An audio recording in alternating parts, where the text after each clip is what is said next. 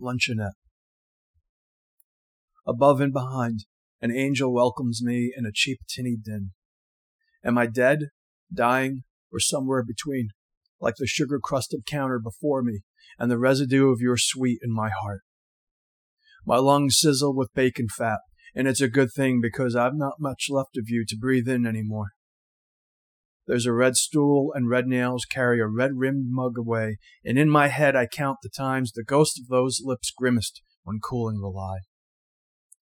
Who am I and where have you gone and why are the napkin cocoon knives so blunt?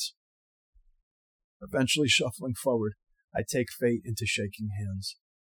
Your last gasp comes not accompanied with a movie reel of your greatest hits, but atop a menu keen on choking the life force from your veins. This, the hell surely I earned, but the impalpable angel once again clears its miserly throat, and two old souls part the veil, fingers entwined.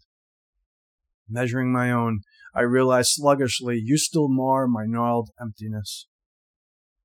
Taught over and over, breakfast is the most important meal of the day. I've lived famished on a diet of hope and silent ringtones, and your wide eyes like the broken yolks of sunny side up eggs. But you've always hated eggs, and it's always killed me. You've been so broken. But I'll love you like my last cup of coffee, and you'll stain my teeth twice as bad.